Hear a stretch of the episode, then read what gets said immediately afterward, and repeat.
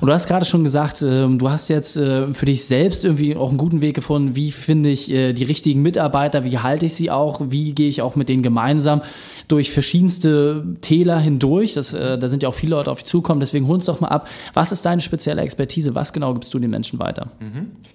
Ich habe über die letzten sieben, acht Jahre meines Unternehmerdaseins und meiner eigenen Gründung äh, auch festgestellt, jo, es ist gar nicht so leicht, die, die guten Leute überhaupt erst äh, zu finden, dann sie für deinen eigenen Laden zu gewinnen.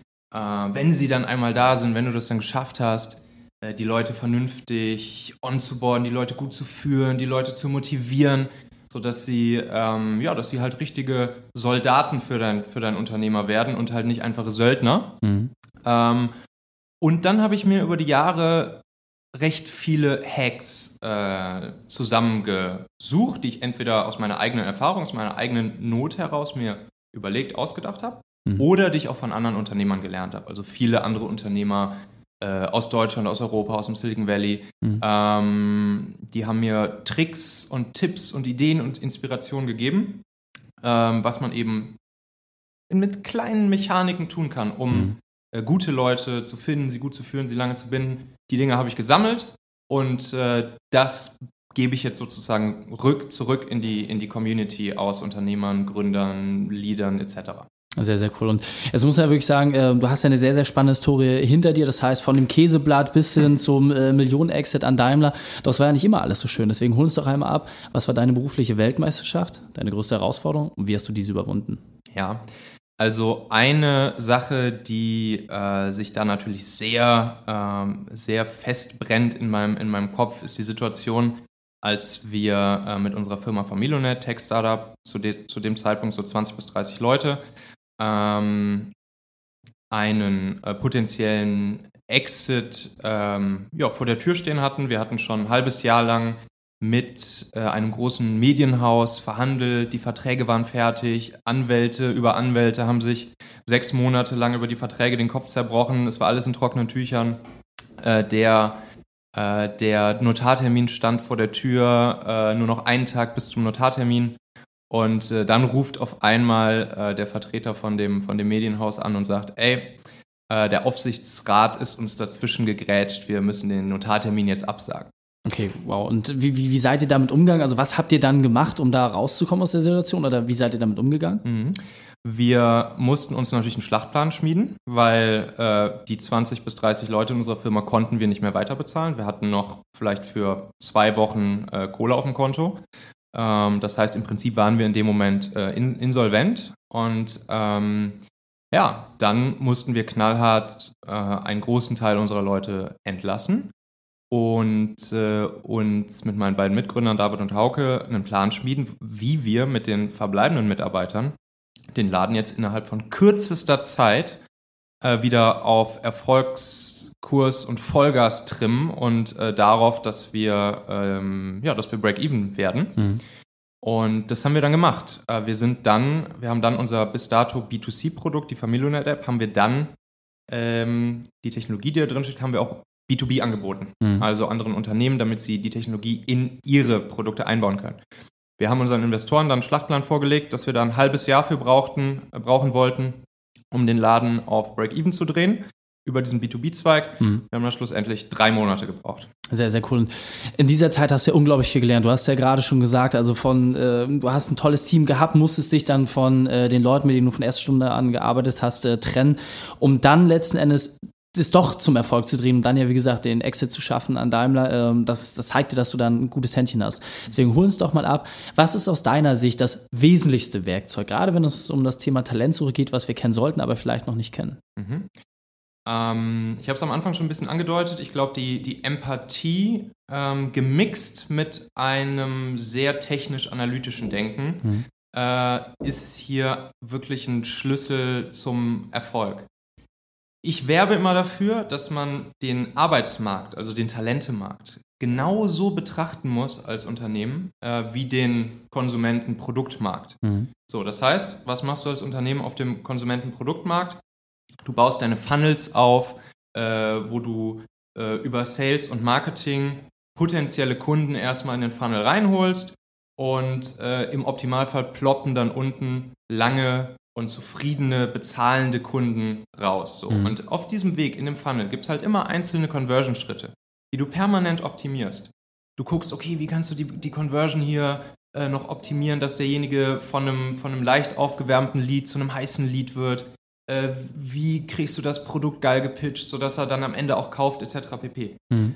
Die meisten Unternehmen machen das noch nicht in Richtung Arbeitsmarkt. Okay. Aber in Richtung Arbeitsmarkt musst du es genauso machen. Okay. Da heißt das dann ein bisschen anders. Da heißt das dann, der erste Funnel-Schritt ist vielleicht Employer Branding. Der zweite ist dann irgendwie Recruiting. Der dritte ist dann ähm, Hiring, der vierte ist dann Onboarding, der fünfte ist dann äh, Leadership, etc. pp. Mhm. Und dann ist irgendwann der, der, der sechste bis siebte Schritt ist dann Mitarbeiter-Retention, Mitarbeiterbindung.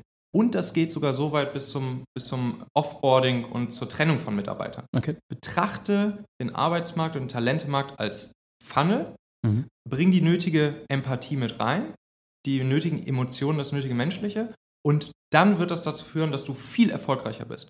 Und das sind halt auch genau diese Hacks, die ich da mhm. äh, aufgeschrieben habe. Äh, 222 Stück habe ich davon, wie man die einzelnen Conversion-Schritte in diesem Mitarbeiter-Funnel optimieren kann über kleine Hacks. Okay, verstehe. Das heißt, ähm, für den Unternehmer ja am Ende des Tages relativ simpel, das, Verstehen, äh, das bestehende Vertriebsnetz, was man schon hat, kann man ja in großen Teilen dann auf den Talentemarkt übertragen, so wie du es gerade gesagt hast.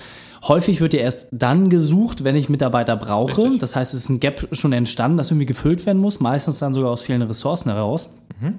Wenn ich das jetzt mal von dir so ein bisschen adaptiere, dann sagst du ja, das ist eine permanente Sache. Mhm. Hast du da vielleicht nochmal so einen ersten Schritt für uns, was du uns empfiehlst, wo du sagst, okay, das sollte man als allererstes machen, das ist so der wesentlichste Punkt, um im Talentemarkt besser bestehen zu können? Ja. Das ist schon genau richtig, was du ansprichst. Ähm, wenn du erst anfängst zu suchen und total needy bist, wenn du jetzt jemanden brauchst, dann kannst du ja nur verlieren. Du mhm. kannst verlieren dadurch, dass du nicht schnell jemanden findest. Du kannst dadurch verlieren, dass äh, du vielleicht jemand einstellst, mit dem du nicht tausendprozentig zufrieden bist, aber du brauchst ihn jetzt halt gerade. Mhm. Oder du kannst dadurch verlieren, dass du auf einmal dann merkst, ah, Mist, den falschen eingestellt und derjenige dir vielleicht schnell wieder abhaut. Mhm. Weil der natürlich auch merkt, dass es nicht passt. So, und deshalb allererster Schritt, gutes Employer Branding zu machen ähm, und permanent da draußen dafür sorgen, dass Leute von dir hören. Mhm.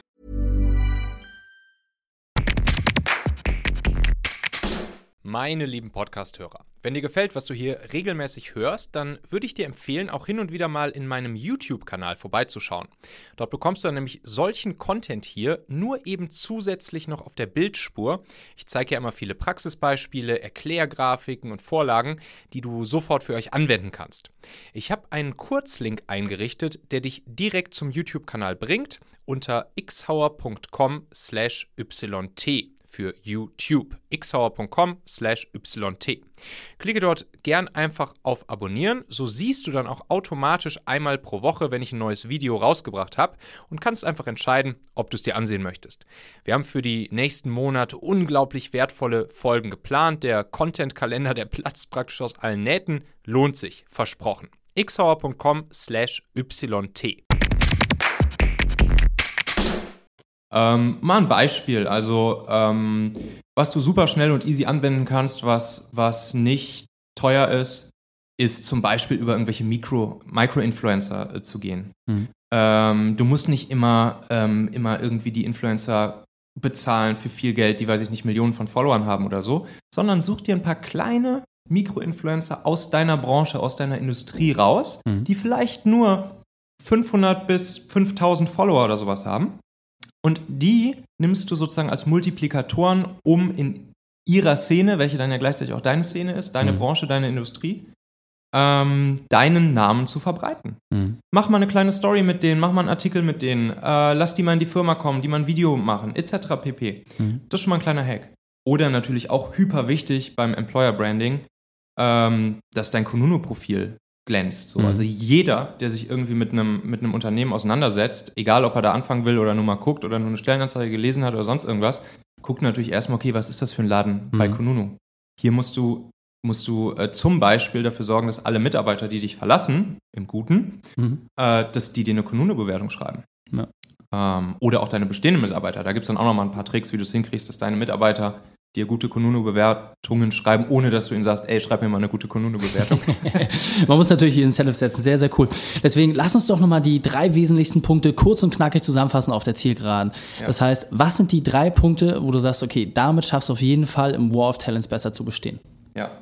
Äh, gehe dahin, wo die anderen sind, die du suchst, also wo die Fachleute und Experten sind.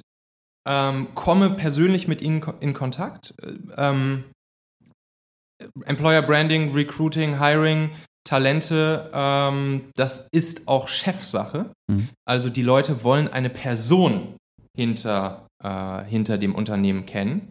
Äh, gute Leute suchen sich nicht das Unternehmen aus, gute Leute suchen sich die Leader aus, äh, für die sie arbeiten. Das ist wichtig. Ähm, zeige dich als Leader, wenn du dann, wenn du dann Leute in deinem Team hast mhm. ähm, und die gut führen willst und die lange binden willst. Zeige dich ruhig auch mal verletzlich. Ähm, das, ähm, das nennt man auch Dominanz schaffen durch Nähe. Mhm. Einerseits wollen äh, Leute Leader, Leader haben, die, äh, die wissen, was sie tun und die eine Richtung vorgeben, die Nordstern vorgeben. Mhm. Auf der anderen Seite ist es aber auch gut, dich äh, verletzlich zu zeigen und auch mal offen für Feedback zu zeigen, etc. Mhm. Super wichtig. Und Denk dran, bei den Leuten, die dich verlassen, man sieht sich immer zweimal im Leben. Äh, die Leute werden deine, deine ähm, Ambassadors da draußen sein für dein Unternehmen. Geh im Guten auseinander, egal was vorher passiert ist. Gib den guten Leuten sogar einen Arbeitsvertrag mit für später symbolisch und sag ihnen hier, der Platz bleibt immer frei für dich. äh. Du musst nur wiederkommen mit dem unterschriebenen Arbeitsvertrag, wenn es dir bei dem anderen Laden, wo du jetzt hingewechselt bist, nicht gefällt. Dein Platz bleibt frei. Und da sind wir auch schon wieder am Ende dieser Folge hier. Denk doch mal kurz drüber nach. Für wen könnte diese Folge oder der Machen-Podcast allgemein auch wertvoll, hilfreich oder spannend sein? Erzähl dieser Person gerne mal davon. Du kannst einfach den Link machen.fm slash podcast zum Beispiel per WhatsApp an sie senden oder diese Folge hier direkt aus deiner Podcast-App an sie teilen. Wir hören uns auf jeden Fall in der nächsten Folge wieder, vielleicht ja schon morgen. Bis dahin, dein Michael.